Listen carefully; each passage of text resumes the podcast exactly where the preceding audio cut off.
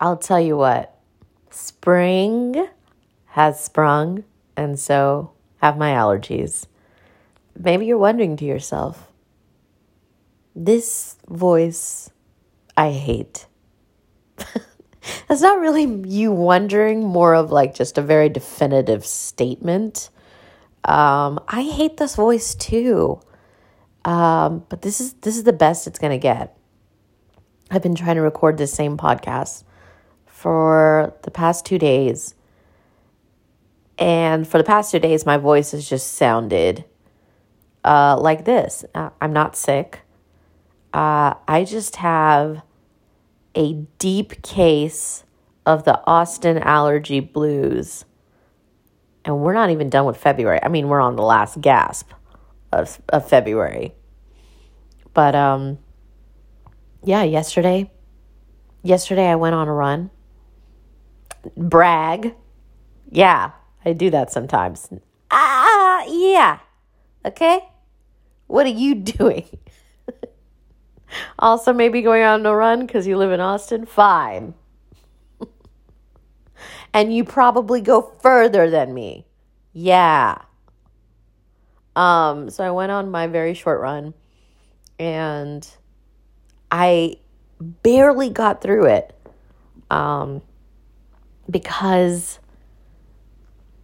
my allergies took over. I don't know what tree it is, but there's a flowering tree that I'm seeing all over in Austin.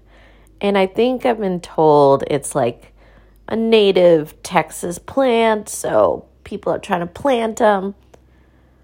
Listen, I think this is good, right? I understand. Is it horticulture or is it? It's horticulture, right? I'm not going to look it up. We're going to go with horticulture. I feel like I love the rise of making sure we're planting native Texas plants. But this particular tree, it's got purple flowers. If someone can help me identify it, um, the fragrance that comes off of it is that of a middle school boy's cologne. Uh, it's not natural to the earth, I am convinced. Um, and every time I get a whiff of it, and by the way, it's a strong flower, okay?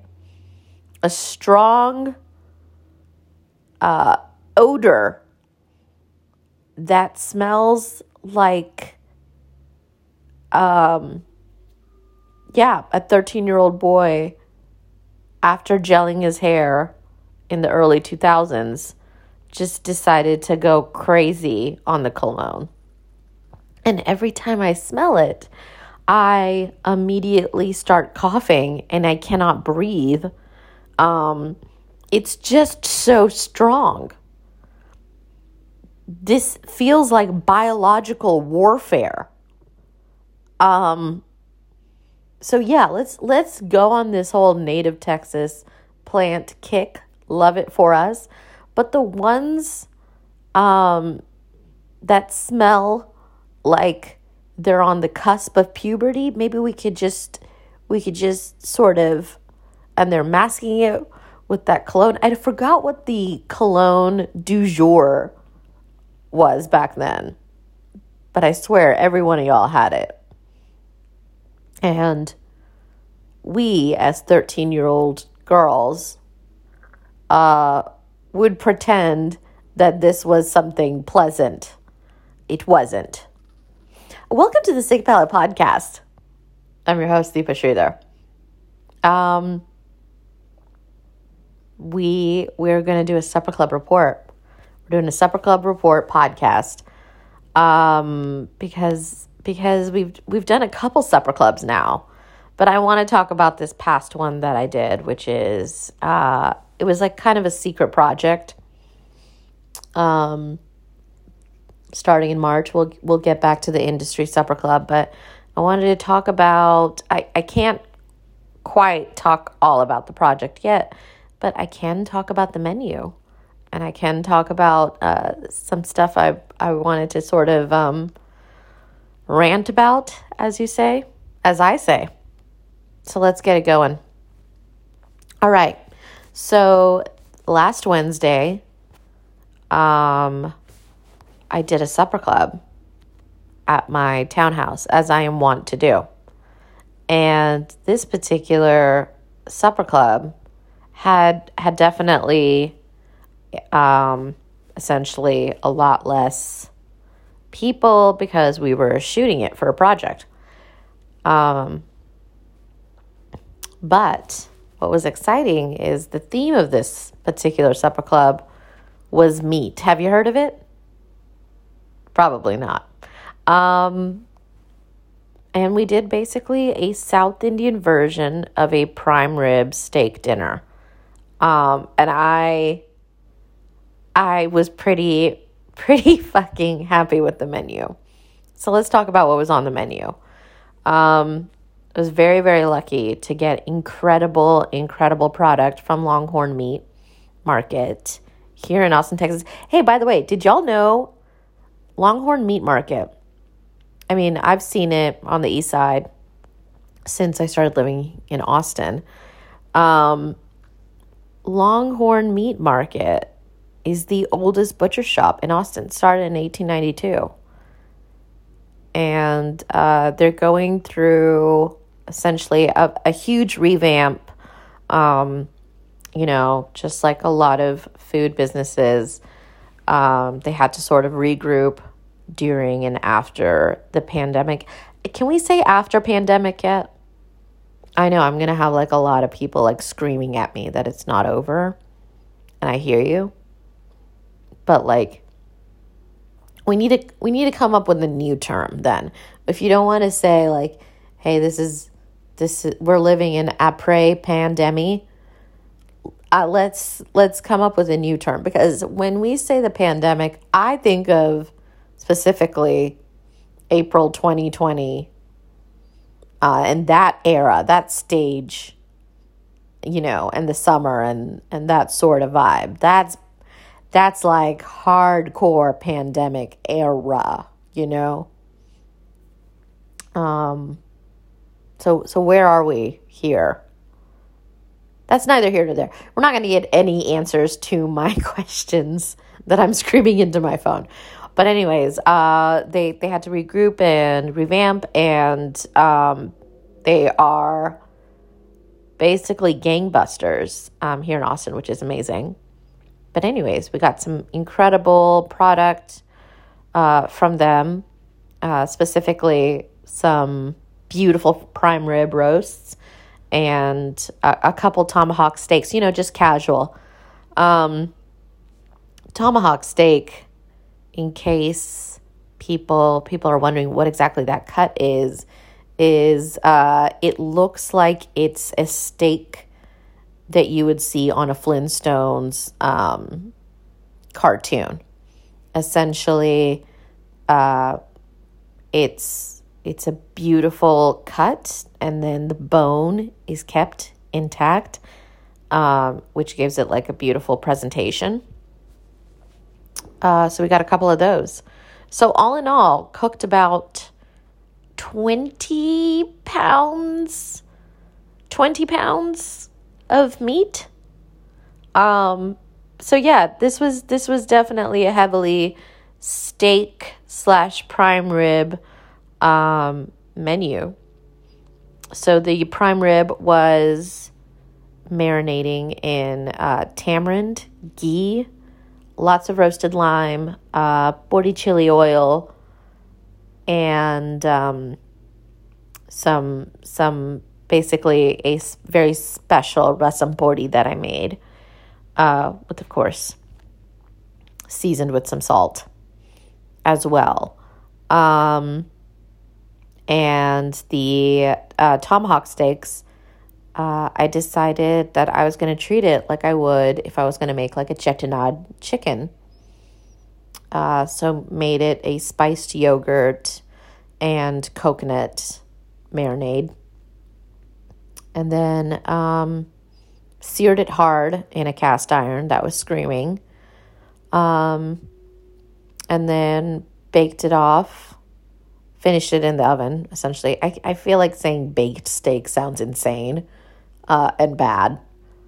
Finished it in the oven uh, on a bed of tomato puree which then helped sort of uh, create this really amazing sauce for this steak.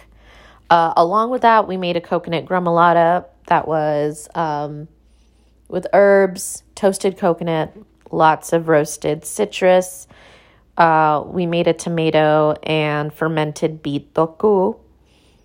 So the fermented beet actually started as a fermented beet um, avoca and then turned that avoca um, into, uh, you know, obviously blended it with tomato and some spices, um, and then made it into a thokku. Uh, cabbage poriyal. Poriyal, essentially, it's like a side, it's a kai. It's a uh, veg. Yeah, it's like a veg side. It's, think of it, think of it as like sort of like a souped up uh, replacement for slaw I think that's the best way I can describe it, which I know sounds insane if you are somebody familiar with poriyal, but think about it. That is slaw. I, you got to get there for a second. We're not adding mayo, we're not adding vinegar, but you are making something. And listen, I sear all my slaws, but that's that's a conversation for a different day. Um, but you are making something where essentially you're able to um, char and and season some sort of green, you know, or cabbage or or something that that can be sort of eaten almost at room temperature on the side. Slaw, y'all. So I made that. Um, some Odyssey sourdough.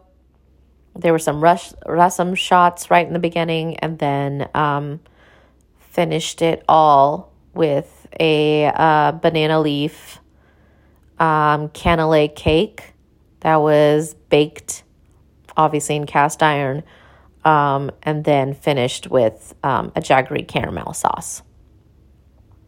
And that was the menu, y'all. And it was pretty damn good. But I want to talk a little bit about um, red meat. I want to talk about red meat. I want to talk about it in the way that people understand how a red meat dinner is supposed to go. I feel like when you think about a prime rib roast, you think about a steak, you're thinking about mashed potatoes, right? You're thinking about maybe blue cheese dressing, right?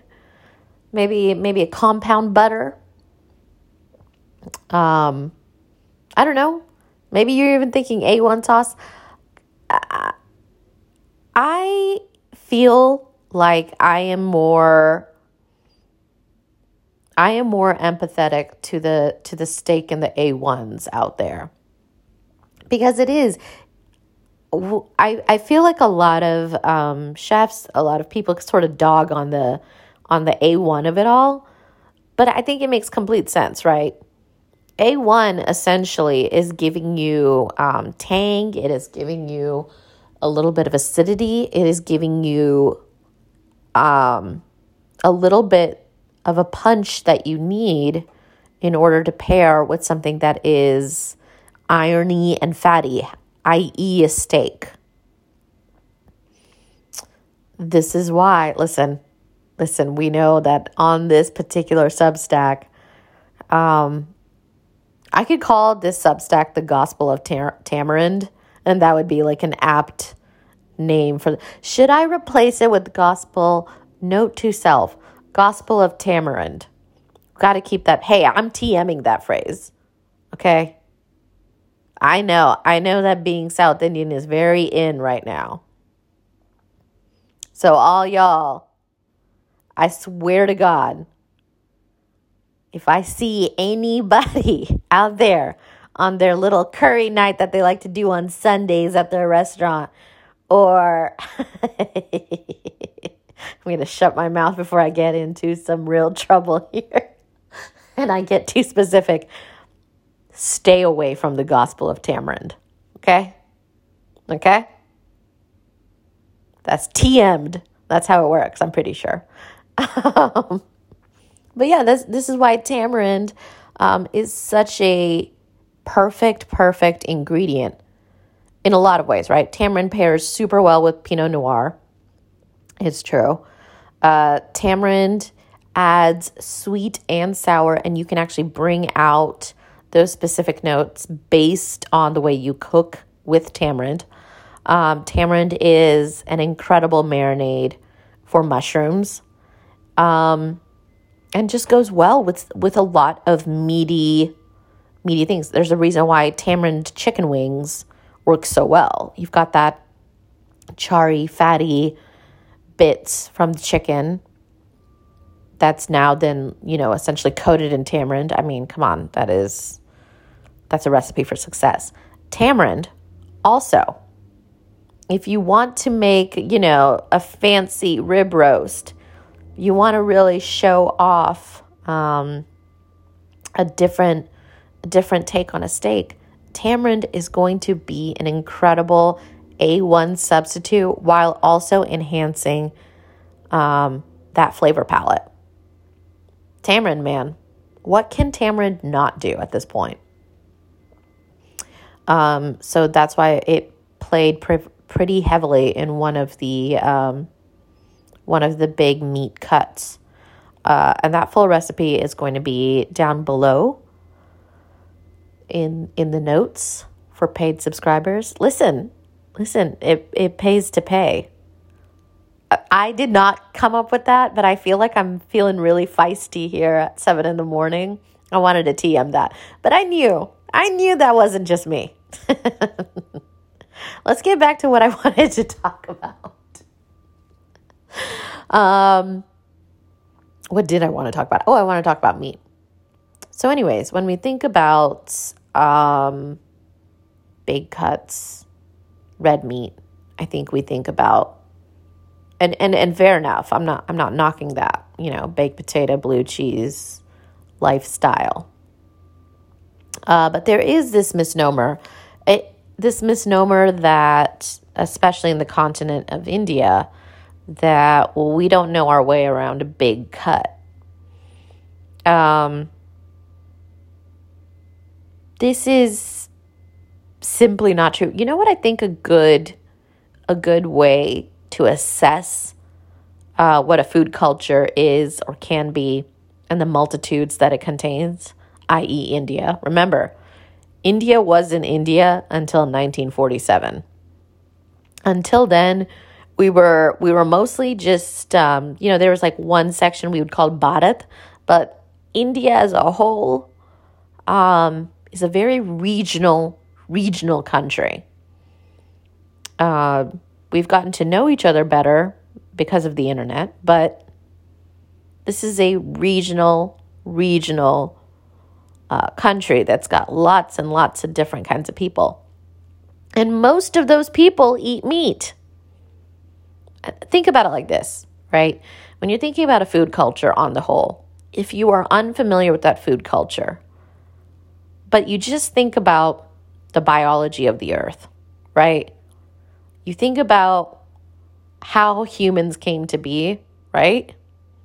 The evolution of humans. Evolution, guys. I'm I'm firmly on the path that it is real. but you think about the evolution of humans, you think about the fact that we are really one species. By we are really, I mean we are one species. That's that's a that's the sentence. That's the statement. It means that even if you are unfamiliar with that cuisine other than knowing that chicken tikka masala and dosas exist from that land. You've got to maybe deduce that there's more to it, right? And perhaps, perhaps it is not just uh, one or two other parts of the world that understand how to take down take down some livestock. It's just a good rule of thumb. Um, I say that. I say that maybe you're thinking to yourself, this is an unnecessary chip, but it's not. I say that because, um, you know, I'm a chef Yes. But I also uh, I've I've trained and uh, know how to break down an animal. You know, I especially in the beginning of my supper clubs, the person breaking down those whole animals, that was me, y'all. Um, I come from butcher shop pedigree. That's just my personal resume that I'm bringing to the table, but I'm also bringing to the table um, a pretty a pretty specific cultural background. Now, did I grow up vegetarian? Yeah, I did. Um, ate meat outside of the house because that was the the type the type of Indian immigrant I was. But also, also, let's think about this, right? The majority of Indian immigrants coming through in the 80s and 90s uh, typically were vegetarian. Um, and that has a lot to do with um, the terrible, deep, dark world of uh, castes and class. So, uh, because those immigrants uh, were coming to the United States, then there there sort of became that idea that uh, the majority of us are vegetarian. Um, and it's just it's just simply not true. Uh, but I do come from a place where they they know their way around a cut. I, I I'm really into right now calling calling everything a cut. I don't know. Maybe I'll get over it at 8 a.m. It's right now 724 in Austin, Texas. Um,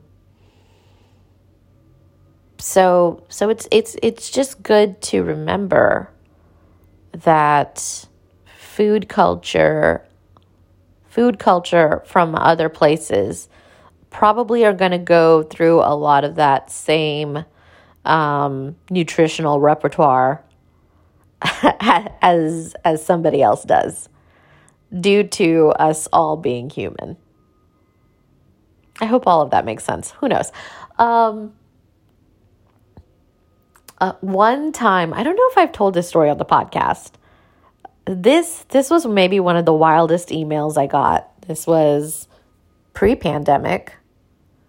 Um, this is when uh, the supper clubs I were do I was doing was about you know 80 to 90 people at a time. We would focus on generally uh, one one you know big big idea and theme around an ingredient, i.e., sometimes an animal, and then throw it in a wood fired oven.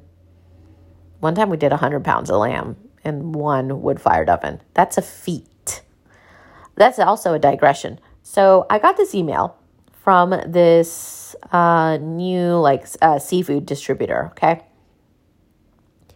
the email was out of their mind. It was an insane email. Okay, I'm actually gonna see if I can pull it up, uh, because it was just, it was so audacious. Um, oh wait, I think I I did. Okay, let's see. Okay. Um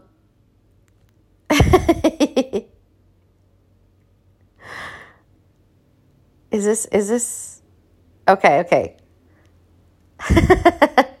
Good morning. This is this was actually no, this is not pre-pandemic. This is during the pandemic. This is um August 2020, okay? Good morning. My name is Redacted.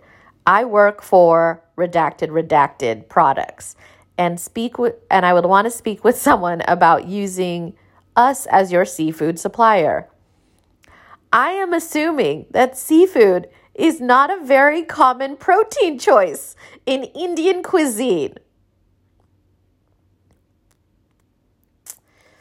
let me repeat what he what he said. I am assuming, and let me tell you, uh, redacted, who works for redacted redacted, assumptions, my friend. assumptions, right? There's a whole famous saying about that. That seafood is not a common protein choice in Indian cuisine.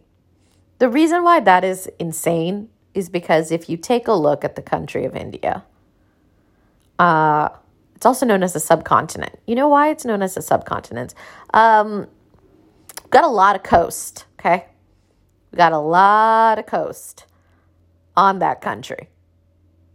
You are telling me that one of, or actually the most populated country in the world that's got lots of coast. Also, uh, an Indian Ocean. I think that's that's uh, something here on planet Earth, right? The Indian Ocean. You're uh, telling me uh, that that particular uh, country that has a certain cuisine maybe not familiar with seafood. I just want people to sort of just put on a thinking cap. You know what I mean? Read a book. It's, it's all of it is helpful. Um, redacted goes on to say, however, not common doesn't mean forever, whatever that means. Um, talks about essentially delivery dates and stuff. We also offer a wide range of seafood products that are frozen as well if you're far more comfortable. You know, the insults in this email are just incredible. I can also uh, meet with you guys and speak about this when you feel free. I would love to be an educator if that is something you're interested in. Um, Redacted wants to educate me on how to cook something because it's apparently apparently um, doesn't really matter if I'm a professional chef or not. It's more of like I've I've never seen a shrimp. I've never seen a fish. I wouldn't know what to do, you know. Um cuz I'm I'm just eating like little bits of lettuce and spicy coconut uh, infused vegetables in curries all day. I just I I wouldn't know what to do with it, you know. So, anyways, um, that is a real email, and um, I I I will also say that um.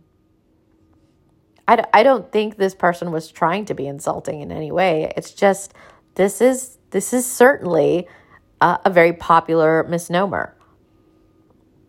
Uh, that is not the first time I have I have really gotten that sort of res- not even response because I, I wasn't the one reaching out, but like that sort of email where it's uh, it's combining education, uh, the the idea, the offering of education about a type of ingredient uh, based on the assumption that I'm Indian and I would have no idea what to do with it. This is also one of those things where, like, um, you know, when people are like, you know, all a good steak needs is salt and pepper. You know, some steaks actually, yeah, they will taste good with salt and pepper. But um, there is something very strange about this idea that if you spice meat further, or uh, if you if you coat it and marinate it, um, even like a, a prime cut, um, a prime, beautiful, you know, well prepared piece of meat. There's this idea that if you spice it, then you obviously don't know how to appreciate uh, the meat's flavor profile which is very strange because um, I come from an amalgamation of cultures that have understood how to tenderize meat and how to enhance the meat's flavors with certain spices. I can't wait for for the day where both of those ways of cooking meat can be can be valued in the same sort of league. Sure, Salt and pepper is great. You know what? You know what you can also do with the steak? You can dip that whole tomahawk steak in tons and tons of toasted coconut, yogurt, cardamom, chilies, jaggery, ghee, turmeric, and let it let it marinate for let's say six hours, six to eight hours. Throw that bad boy on a hot, hot cast iron. I promise you, that meat is gonna sing. Um, so yeah, that's that's really uh, what what we did this time. We cooked the prime ribs for literally, I think,